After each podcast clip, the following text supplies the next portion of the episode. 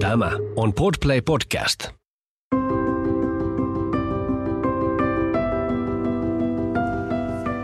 Tämä on Keskeneräiset äidit podcast. Sinulle, joka haluat kasvaa lempeästi kohti omanlaistasi äitiyttä, samaa tahtia lastesi kanssa, onnistuen ja epäonnistuen, omaa tietäsi etsien. Olet lämpimästi tervetullut mukaan.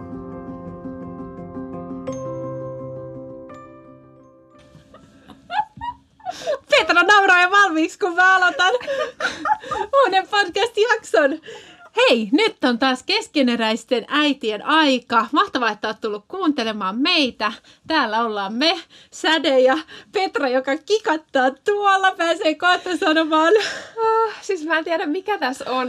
Tämä on varmaan joku tietty semmoinen jännityksen purkaantuminen. Mutta aina tämä hetki ennen kuin jompikumpi sanoo ekat sanat, niin mua rupeaa siis naurattamaan ihan hirveästi. Tai sitten mä rupean nauraa, että Säde sanoo jotain hassusti ja mä rupean naurattaa se. Tai mä rupean nauraa sitä, mitä mä mietin, että mä voisin sanoa. Mutta moikka vaan. Hirpeät tunnelmat siis podcastin alussa aina. ja Petra täällä kikattaa vaan. Mä, vi, 50 ihmistä klikkasi just pois siinä kohtaa, kun mä vaan kikattelen täällä. Mutta hei, tervetuloa uuden jakson pariin. Tänään päästään juttelemaan erittäin mielenkiintoisesta aiheesta. Nimittäin jutellaan teemasta Miksi kukaan ei kertonut. Tötötötö. Kuka on syyllinen? Mikä on tämä salaliittoteoria, jota ei äideille, äideille tulevaksi paljasteta? Ja jos sua jännitti ehkä se imetysjakso, mua jännittää tämä jakso, koska tota, tämä on sellainen teema, jota mä oon kelaillut tosi paljon. Ja mulla on paljon tästä ajatuksia. Mä täytyy katsoa, että osaaks mä muotoilla niitä mun ajatuksia. Mua jännittää ehkä vähän sanoa joitain ajatuksia jopa niin kuin ääneen. Oo, kiehtovaa. Mm. En malta odottaa, mihin päädytään. Niin, tai sit mä on se edit, edit, edit, poista toi sada, poista toi. Nähtäväksi jää.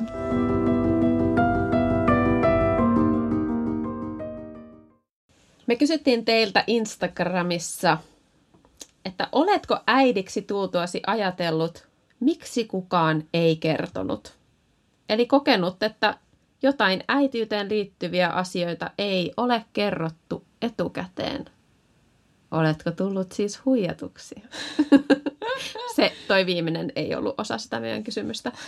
Ja noin 230 teistä vastasi ja 86 prosenttia on kokenut, että miksi ei kukaan kertonut Tuli ostettua sikasäkissä. sikasäkissä.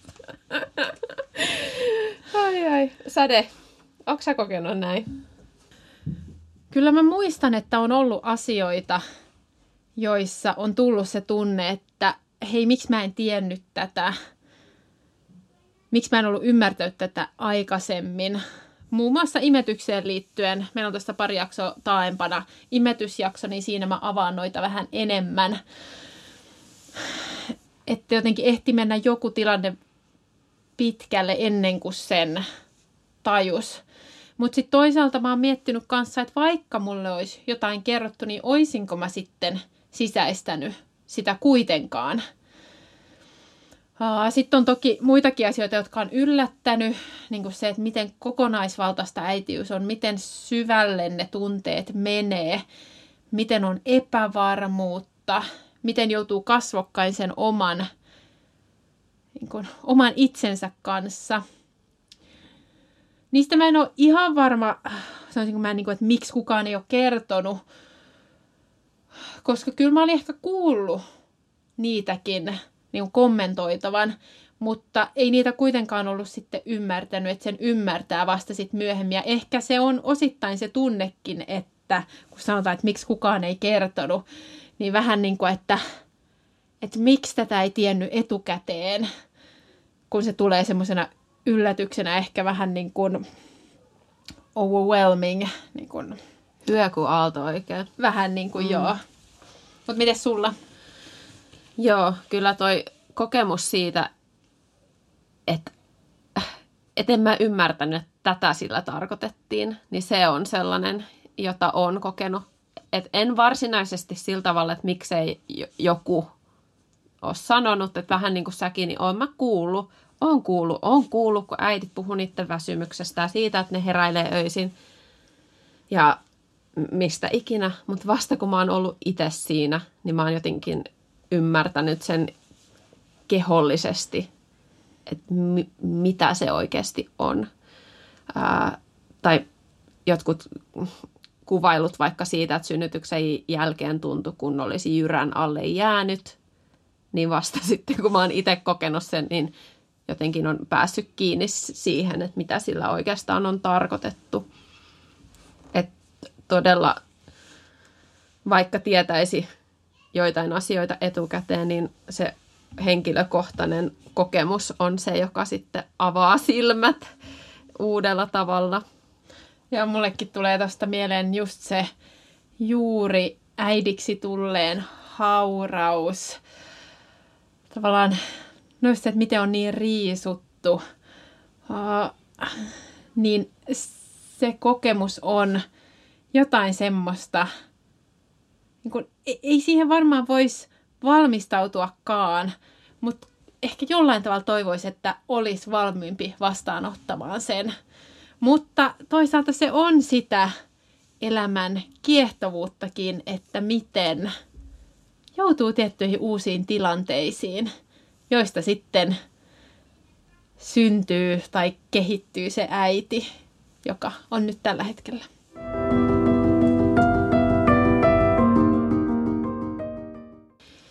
Meidän kuuntelijat listasi meille Instagramissa erilaisia aiheita, joista he ovat kokeneet, että niistä ei ole kerrottu. Ja mä voisin seuraavaksi lukea, että millaisia asioita sieltä nousi.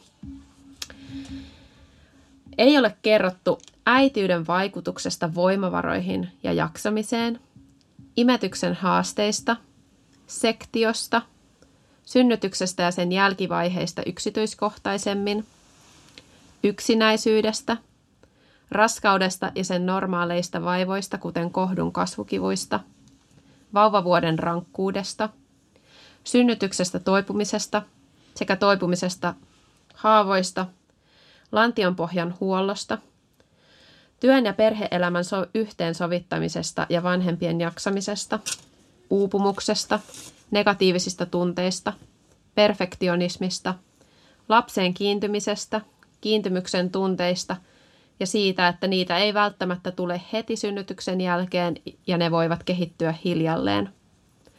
Vanhemmuuden sitovuudesta, vanhemmuuteen liittyvästä vastuusta ja luopumisesta, hormonimyrskyistä ja tunneelämän aaltoilusta äitiyden eri vaiheissa, korvikeruokinnasta, taaperoajasta, haluttomuudesta ja seksuaalisuudesta raskauden ja synnytyksen jälkeen – realistisesti arjesta, vauvan unesta, rintojen ja kehon muutoksista raskauden, synnytyksen ja imetyksen jälkeen, raudan puutteesta, vanhemmuuden rankkuudesta, vanhemmuuden vaikutuksista parisuhteeseen, lapsen syömisestä, äidin peloista, vauvanhoidon perusteista, tukiverkon merkityksestä ja mitä tehdä, jos se puuttuu, mielettömästä äidin rakkaudesta, siitä, miten äitiys yhdistää naisia,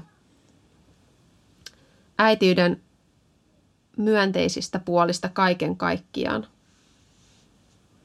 Tosi hyvä listaus. Ja täytyy sanoa, että kun noita sä luit, niin monesta tuli semmoinen, että niin toi asia kanssa, että kyllä se on ollut semmoinen, mikä on yllättänyt ja tavallaan olisi toivonut, että olisi ollut valmiimpi kohtaamaan sen. Että kyllä nämä vähän niin kuin yllättää housut kintuissa monet asiat, että, että niihin ei ole oikeastaan valmistautunut. Ja kuten mä sanoinkin, niin ei välttämättä kaikkeen voiskaan olla, mutta se on sitten sitä elämän kasvua, että miten me niitä sitten, niiden kanssa selvitään. Mä tuli myös vähän mieleen tässä, että sitä me me vähän tässä tehdään meidän podcastissakin, että me halutaan puhua näistä eri asioista. Muun muassa oli uupumuksesta meillä jakso. Ää, ollaan, oltu, ollaan puhuttu erilaisista arjen asioista. Oli imetty, imetysjakso, Parisuhteesta. jakso, joo. Äitiyden hyvistä puolista, kielletyistä tunteista. Niin, kyllä. Et ehkä monet aiheet meis, meillä on myös noussut siitä, että kun me ollaan koettu, että hei, tästä on tärkeä puhua, että äidit kuulee, että se, siihen tulee hyväksyntää, ettei äitien tarvitse olla yksin näiden asioiden kanssa. Mutta joo, muun muassa poimin tuolta ton niin kun, mikä se oli, työelämä ja perheen sovittaminen, niin se yhteensovittaminen, niin se on kyllä myös semmoinen, mitä ei sitä todellakaan osannut kuvitella, että minkälaista se niin kuin olisi. Tavallaan just se, että ei sitä omaa aikaa ole. Ja ei ole aikaa periaatteessa tehdä kotitöitä, ei ole aikaa niin kuin millekään, mutta sitten vaan pitää selvitä. Mä luin tässä viime viikolla mun yhtä vanhaa blogitekstiä, jossa mä kirjoittelin vanhemmuuden sitovuudesta ja siitä, sekin oli täällä listalla mainittuna, että tämä oli varmaan esikoisen jälkeen, kun on tämän blogitekstin kirjoittanut, mutta siitä, miten sitä ei kuitenkaan osannut etukäteen ymmärtää, mitä se tarkoittaa, vaikka totta kai meistä jokainen tietää, että sitten kun saa lapsia, niin sitten se on niin kuin aina meidän tehtävä, se on 24-7 ja niin kuin tällaisella rationaalisella tasolla me ymmärretään se, mutta vasta sitten kun sen kokee, niin sen ymmärtää todella, että nyt minä olen se ihminen, joka ratkaisee nämä tilanteet, joka on viime kädessä vastuussa. että mä en käännykään kenenkään muun puoleen, siis noin periaatteellisesti, niin kuin, että, että mä oon se viimeinen pysäkki, joka hoitaa tämän. Ja musta noi oli ihania kans noi positiiviset, äidin rakkaus, miten äitiys yhdistää. Kyllä ne on ollut ehdottomasti semmoisia hienoja asioita, jotka on yllättänyt positiivisesti syvemmältä kuin olisi ajatellut.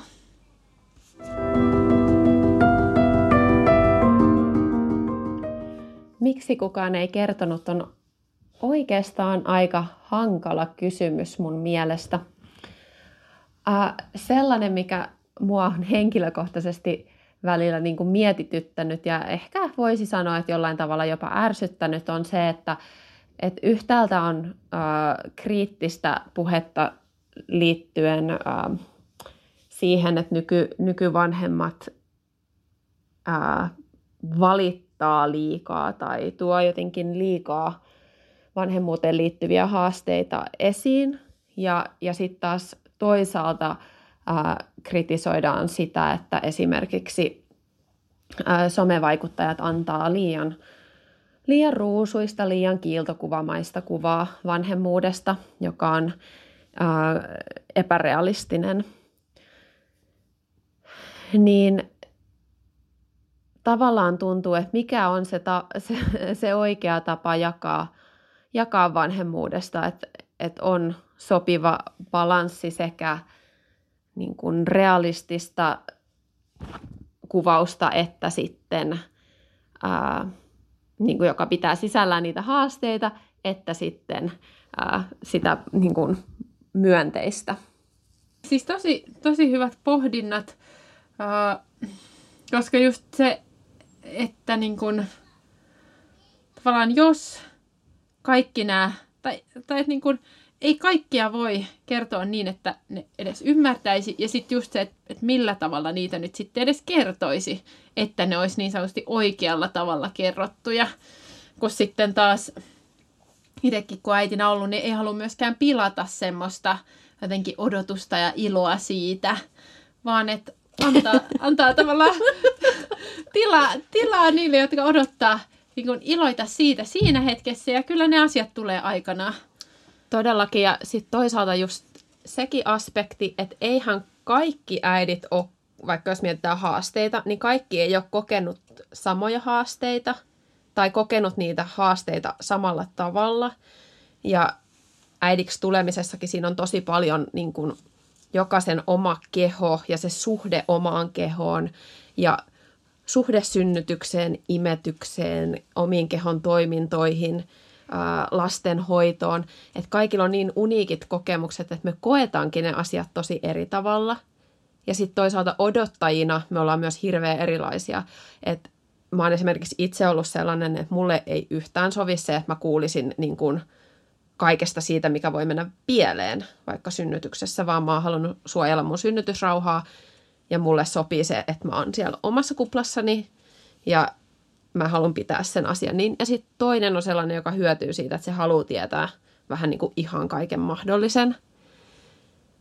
Että me ollaan jotenkin niin erilaisia siinäkin, että miten paljon me halutaan tietoa ja millaista tietoa ja millä tavalla kerrottuna. Että hmm, ja miten me prosessoidaan ja ymmärretään tieto ja tarinat, mitä saadaan.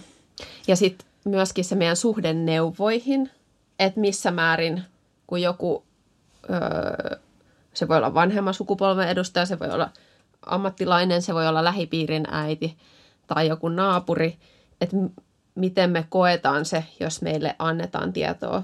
Ja mä ainakin henkilökohtaisesti koen, että haluan olla jotenkin tosi varovainen siinä, ettei vähän niin kuin mene toisen tontille ja alan neuvoa tai ohjeistaa jotenkin, jos ei se ole kaivattua, haluttua, tervetullutta. Joo, todellakin, koska just ne kokemukset ja tilanteet on niin erilaisia, niin tiedostaa, että mun neuvo jonkun toisen tilanteeseen voi kuulostaa tuo, tuomitsevalta jopa, arvostelevalta. Että lähinnä niissä tilanteissa sitten, kun jotenkin joku pyytää. Tai toki täällä meidän podcastissa me voidaan puhua mitä tahansa, kun tämä ei ole niinku kenellekään henkilökohtaisesti. Niin. No ei, kyllä me aina yritetään niinku jotenkin armollisesti, hyväksyvästi puhua, puhua kaikesta. Mutta... Hmm. Mutta me tosiaan kysyttiin kyllä Instagramissa teiltä sitten myöskin tämä kysymys, että no kuka ei kerro. Ja teidän yleisimmät vastaukset oli neuvola, ystävät ja muut äidit, oma äiti, somevaikuttajat, media, synnäri tai mainittiin jopa terveystiedon tunneilla. Ei kerrota.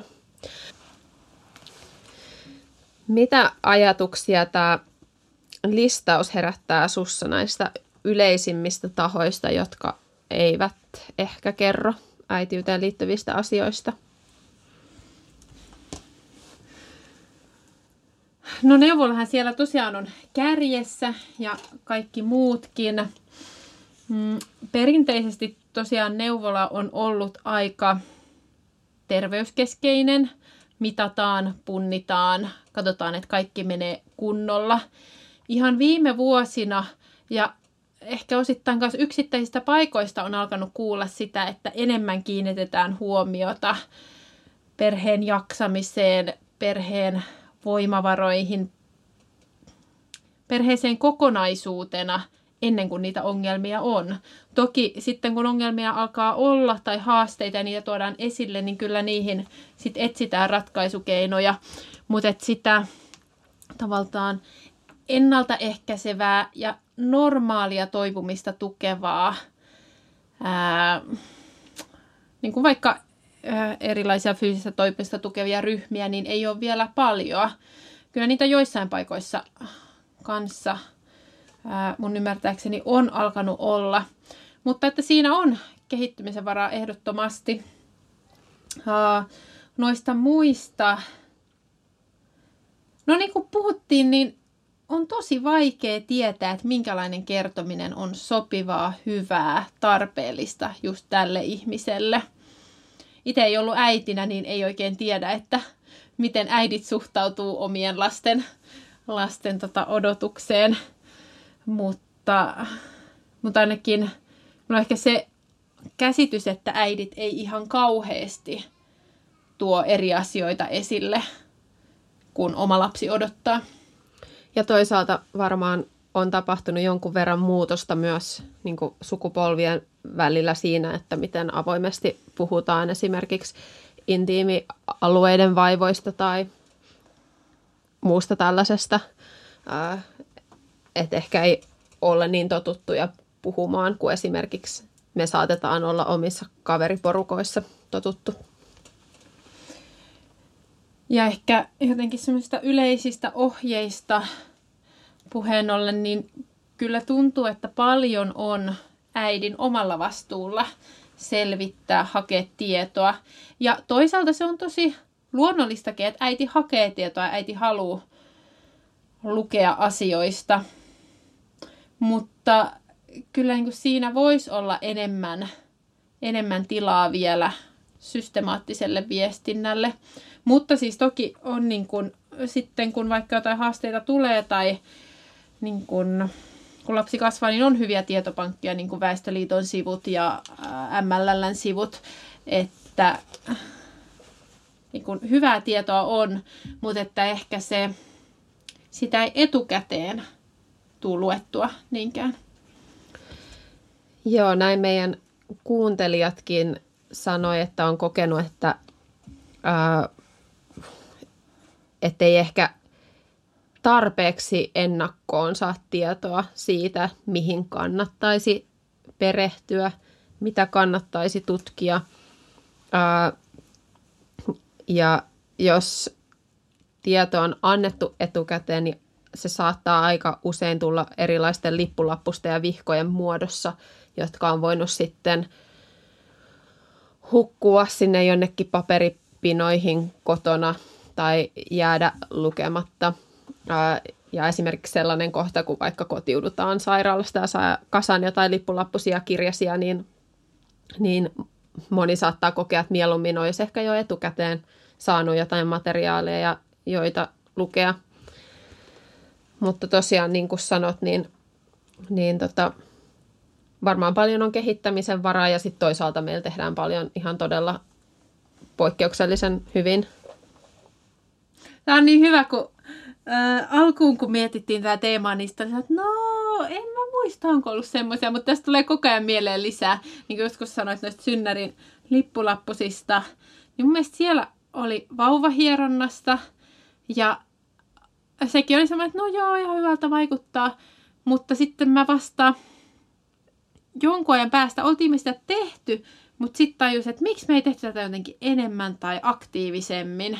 Ja vähän sama sen ihokontaktin kanssa, että kyllä se ehkä jossain luki, mutta sitten, että miksi me ei tajuttu tätä, niin kyllä tommosista ehkä tulee se just, että miksi kukaan ei kertonut. Kyllä, meilläkin oli esikoisin kanssa oli ne Ovalan perhevalmennus, mutta sielläkin muutamilla, olisiko niitä ollut tyyliin kolme neljä kertaa, jos mä oikein muistan, ja kolmella neljällä kerralla käsiteltiin niin kuin kaikki mitä pitäisi tietää. Eli ei tietenkään kaikkea, mutta imetykset ja vauvanhoidot ja se, tietotul- se tietotulva oli ihan valtavaa. Suurin piirtein teki muistiinpanoja siellä. Mi- mihin suuntaan se vanupuikko pyöräytetään korvassa tyyliin. Mutta sitä tietoa tuli niin paljon ja imetystäkin käsiteltiin yhdellä kerralla yhden tunnin. Ja sillä oli joku nukke ja se näytti jotain imetysasentoja siinä kohtaa tuntui aivan utopis- utopistiselta ajatukselta, että me edes tullaan kohta tekemään tällaista. Mutta tota... Mut toi on just se hankala, vaikka imetyksessä siinä kohdassa, että kun se tuntuu niin kaukaiselta, niin pystyisikö sitä sisäistämään siinä kohdassa? Mutta ehkä se on vaan sellainen asia, että, että pikkuhiljaa tavallaan se alkuun se tuntuu utopistiselta ja hiljalleen ne sitten tavallaan sisäistöä tulee todeksi omassa elämässä, mutta jostain se on vaan pakko aloittaa. Et varmaan se on parempi jostain aloittaa kuin, että ajateltaisiin, että ei puhuta mistään etukäteen, koska vasta itse jonkun asian kokeneena voi sitä yhtään sisäistää.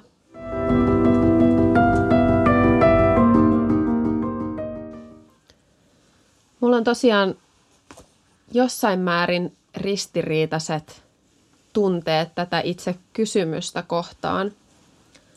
Miksi kukaan ei kertonut, niin jollain tavalla se on mun mielestä sellainen tietynlainen ikään kuin hätähuuto. Se kumpuaa jostain sellaisesta ehkä pettymyksestä, ää, shokista, ää, yksinäisyyden tunteesta – ää, ahdistuksesta. Kun mä pohdin noita, mitä mulle on tässä noussut esille, niin moniin niistä liittyy pettymys siihen, että me ei hoidettu asioita hyvällä tavalla tai että me jollain tavalla epäonnistuttiin ja siitä sitten nousee se, että miksi kukaan ei kertonut, miksi, miksi kukaan ei nostanut tämän asian tärkeyttä niin, että mä olisin sen ymmärtänyt ja tämä tilanne olisi vältetty. Ja osa siitä kanssa on ehkä semmoista, tavallaan, että on vaikea hyväksyä, että elämään tulee haasteita. Ja ehkä on vaikea myös hyväksyä sitä, että asiat ei mene omalla ta, niin oman ajatuksen mukaan, ettei pysty kontrolloida kaikkea, vaan että tulee niitä yllätyksiä. Tähän nousee myös se ajatus, että vanhemmaksi tulemista voisi tukea vielä laajemmin, syvällisemmin. Mä en tiedä, mikä on se tapa, millä sen voisi ymmärtää. Mutta äh, tulee ajatus, että okei, että auto, auton ajamistakin varten meillä on ajokortti, autokoulu. Ja lapsen kasvattamista varten meillä ei lopulta ole ihan kauheasti semmoista systemaattista ohjausta. Mä komppaan kyllä tuollaista ajokorttia, se olisi kyllä aika hyvä. Ja myöskin se, että olisi vähintään kunnon tieviitat, että mistä etsiä tietoa tai mitä tietoa ylipäänsä kannattaa etsiä ja mihin kannattaa perehtyä, että ensikertalaisena varsinkin niin vaikea se on perehtyä johonkin asiaan, jos ei tavallaan tiedä sen olemassa olosta mitään.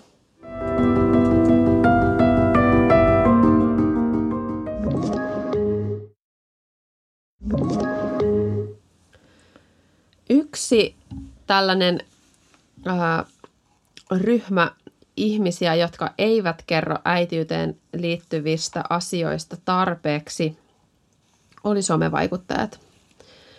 Äh, ja Tämä on sellainen teema, mitä mä olen itse miettinyt aika paljon ja mulla on ollut ehkä erilaisia vaiheita, että mä oon ajatellut tästä teemasta vähän eri tavoin. Ja tällä hetkellä mä jotenkin ajattelin, että tämä on aika kinkkinen aihe. Tämä on aika, ää, aika haastava siinä mielessä, että somevaikuttajalla ei ole mitään velvollisuutta kertoa yksityiselämästään yhtään mitään yhtään kellekään. Eikä me voida somen kuluttajina odottaa, että kukaan kertoo jotain tiettyjä asioita omasta elämästään – sitä voi jokainen pysähtyä itse miettimään, että olisinko valmis puhumaan ää, omista intiimiasioistani, omasta emättämi, emättimestäni tai peräpukamista tai sektiohaavoista tai parisuhdehaasteista julkisesti, avoimesti koko maailmalle. Että nämä on aika isoja teemoja ja eihän me voida sellaista odottaa ja olettaa yhtään keltään. Ja sitten toisaalta mä olen itsekin välillä kokenut sellaista turhautumista siihen, miten ikään kuin kiiltokuvamaista kuvaa äitiydestä annetaan somessa, miten se siitä saatetaan tuoda tosi pintapuoleisesti esiin tietynlaista kuvaa, missä on huoliteltu kaunis äiti ja rekvisiittana lapsi sylissä. Ja kaikki niin kuin soljuu ja menee tosi kivasti. Ja se, mikä siellä tulee ehkä haasteeksi, on se, että me voidaan kokea joku somevaikuttaja aika avoimeksi ja helposti lähestyttäväksi ja saada se kuva tai rakentaa mielikuva, että me tiedämme hänestä kaiken. kun sitten taas kaikki, mitä someen jaetaan, on jossain määrin jonkun filterin läpi tultua valikoitua sisältöä. Ja ymmärrän todella sen niin kuin ärsytyksen, mikä voi tulla siitä ja myöskin sen huonommuuden tunteen, mikä voi tulla siitä, kun olet itse siellä tavallaan realistisen elämän keskellä ja sitten näet sitä ihan toisenlaista kuvaa tai pieniä siivuja niin kuin toisten ihmisten elämästä. Mutta sitten jotenkin mä ajattelin, että ehkä se ratkaisu sit ei kuitenkaan ole se, että somessa pitäisi jakaa vielä enemmän ja vielä avoimemmin, vaan ehkä tämä oikeastaan kertoo meille siitä, miten meidän yhteiskunnassa ihmissuhteet oikeassa elämässä on ehkä löyhentynyt, etääntynyt. Ää, ja sen sijaan, että me tarvittaisiin avoimempia somettajia, niin ehkä me tarvittaisikin enemmän niitä kasvokkaisia intiimejä ystävyyssuhteita, kaverisuhteita, missä se läheisyyden taso on niin kuin korkea ja se jakaminen on oikeasti intiimiä ja molemminpuolista ja luottamuksellista. Ja niissä ihmissuhteissa meillä on mahdollisuus kysyä suoraan niin kuin vaikeita asioita, kertoa suoraan niitä intiimiä, intiimempiä asioita. Ja, ra- ja tavallaan kiinnittää huomiota siihen, että rakennetaanko me meidän mielikuvaa äitiydestä tai mistään asiasta elämässä parisuhteista tai muusta, niin, niin perustuuko se enemmän niin kuin mielikuvien varaan, jotka syntyy, kun me seurataan etäältä joitain ihmisiä, joita me ei oikeasti tunneta, vai syntyykö se siitä, että me oikeasti ollaan läheisessä suhteessa niin kuin jonkun oikean ihmisen kanssa. Aikamoisia pohdintoja ja siis tosi hyviä pohdintoja. Ehdottomasti komppaan sitä, että läheisissä ihmissuhteissa saa kontaktin ja ymmärrystä ihan eri tavalla äitiyden asioihin kuin somen kautta. Toki niin kuin sieltä voi saada jonkun verran. Mun mielestä on hienoa, että on, on nyt myös somevaikuttajia, jotka tuo, tuo erilaisia synnytyksen jälkeisiä asioita ja muita esille. Ja ei toki ystävyyssuhteissakaan koskaan tiedä kaikkea mikä on hyvä niin kuin aina pitää mielessä, mutta, mutta joo, hyvää pohdintaa tuosta noista eroista ja mm. siitä, että minkälaista painoa niille laittaa. Ja ehkä kans, että jos sen tiedostaa vähän enemmän somessa, niin sit siitä ei muodostu sitä kuvaa ajatuksiin, että, että tämmöistä tämä unelmaäitiys on ja mä yllän siihen ehkä 35 prosenttisesti noin. Mm.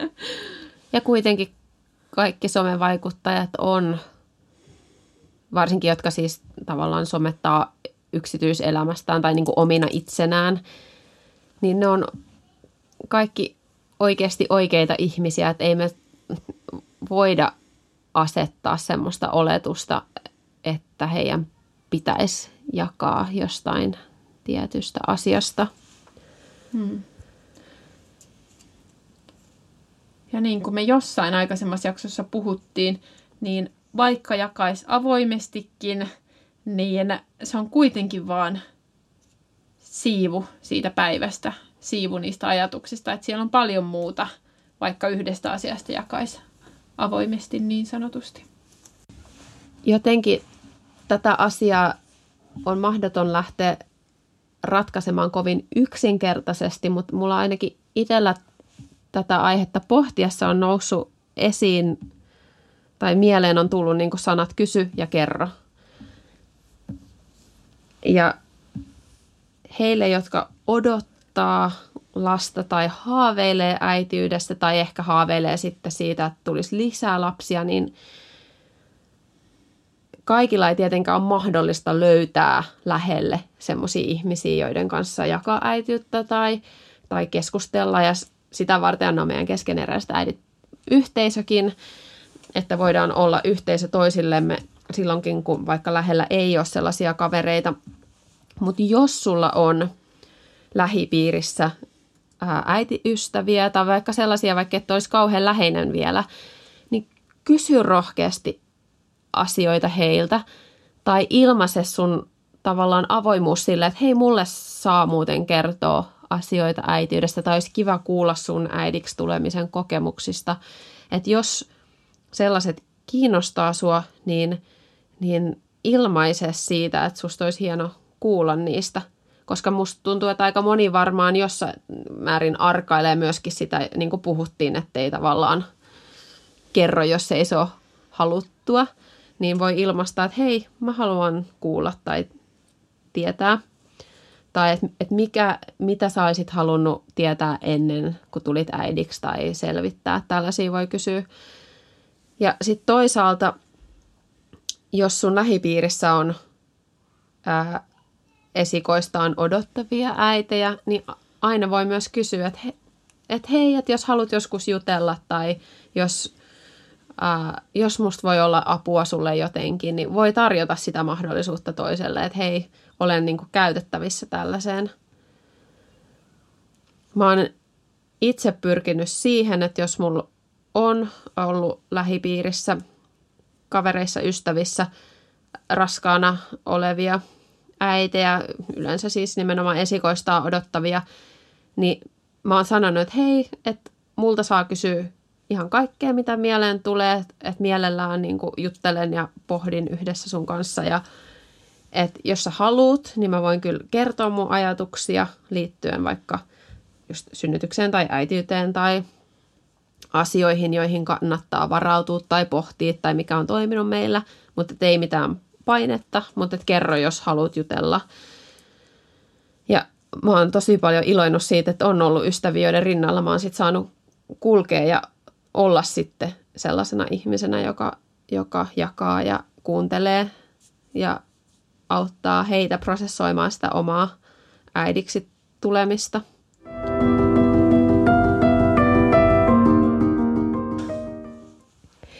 Ennen kuin me tullaan äideiksi, niin voi käydä myös sillä tavalla, että joistain teemoista ja aiheista ehkä kyllä puhutaan ja niistä on ehkä voinut tulla vastaan jotain lehtiartikkeleita tai ehkä on uimahallin saunan lauteilla – joku jostain puhunutkin, mutta oma mieli saattaa ohittaa sellaisia asioita, jotka ei ole vielä ajankohtaisia meidän elämässä. Ja mulle tulee myös ainakin mieleen, että mulla oli siskoja, joilla oli lapsia. Ja muistaa, että he on puhunut erilaisista asioista, mutta ne kyllä unohtaa, koska ne ei ole itselle ollut relevantteja siinä kohdassa. Toi on totta. Mulla on myös ollut kokemuksia siitä, että ehkä sitten on myöhemmin jotenkin palannut jopa joihinkin asioihin, jos on sattunut muistaa. Ja muistanut sen, että ei ole niinku yhtään ymmärtänyt silloin, että mi, mistä ne oikein puhuu.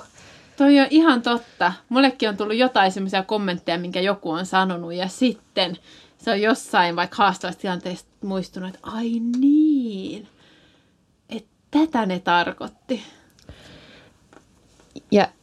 Myöskin mä oon pohtinut sitä, ja tässä just Säteen kanssa keskusteltiin, kun oli mikki pois päältä, että aika paljon me myös eletään nykyään siellä niin kuin oman elämänvaiheen kuplan sisällä. Ja on ehkä vertaisjakamista, että kuul, niin kuin jaetaan elämää niiden vertaisten kanssa, jotka elää sitä samaa elämänvaihetta mutta vähemmän on ehkä niitä suhteita ihmisiin, jotka on siinä askeleen edellä seuraavassa elämänvaiheessa. Esimerkiksi ää, nuorella pariskunnalla olisi yhteys, tavallaan mentorointiyhteys pariskunta, joka on ollut jo pidempään suhteessa, jolloin ehkä jotain sellaista, mitä kohti tämä nuori pari haluaisi kasvaa tai – tai oma, omalla uralla, että olisi tällainen uramentori, että haluaisi ehkä ikään kuin hänen jalanjäljissä tai hänen ohjauksessa kulkea. Ja samaten äitiydessä, että, että olisi yhteys äiteihin, jotka on ehkä jossain vaiheessa vähän edemmällä, on ehkä kokenut jo jotain kasvuvaiheita lastensa kanssa ja voisi ammentaa sieltä sit sitä tietoa, ettei se niin kuin, tieto, kokemuksellinen tietomaailma jäisi vaan omien vertaisten varaan. Hmm. Joo, kyllä semmoinen yhteisöllisyys eri ikäisten välillä, jota meillä ei kauheasti ole, niin siinä on kyllä jotain syvällistä viisautta.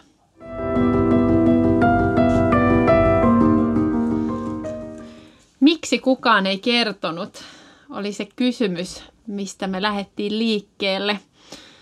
Ja ollaan puhuttu muun muassa siitä, että äitiyteen tuleminen on todella haastava, syvällinen prosessi.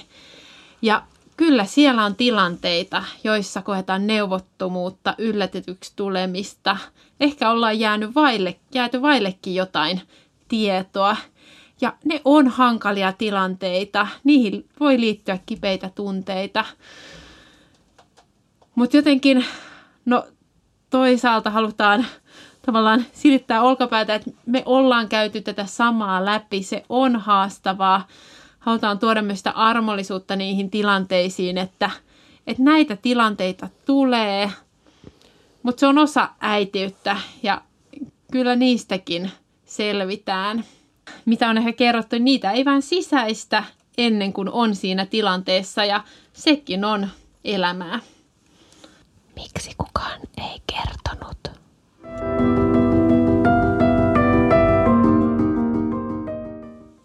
Hei, kiitos Sade keskustelusta tämän teeman ympärillä. Tämä oli taas tällainen jollain tavalla niin kuin hankala ja haastava teema.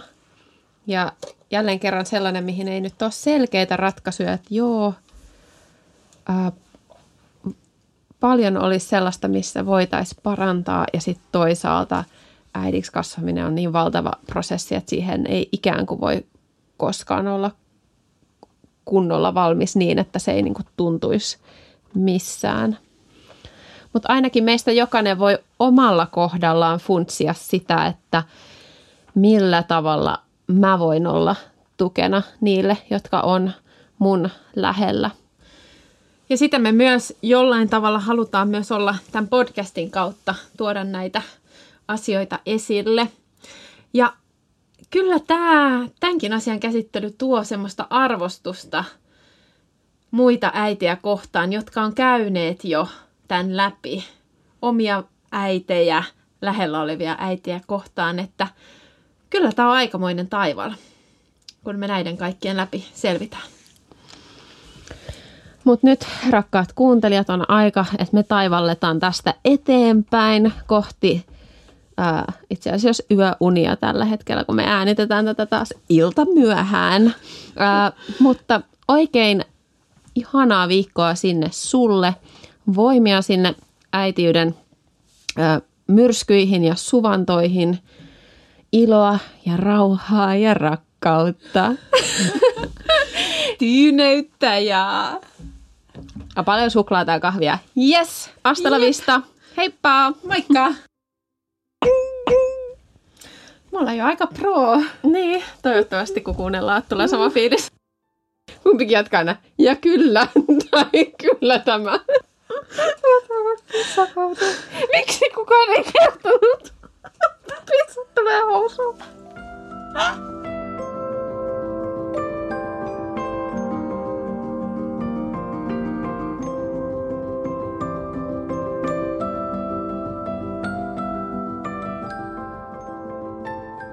Keskeneräiset äidit podcast. Podplay. Kotisi podcasteille.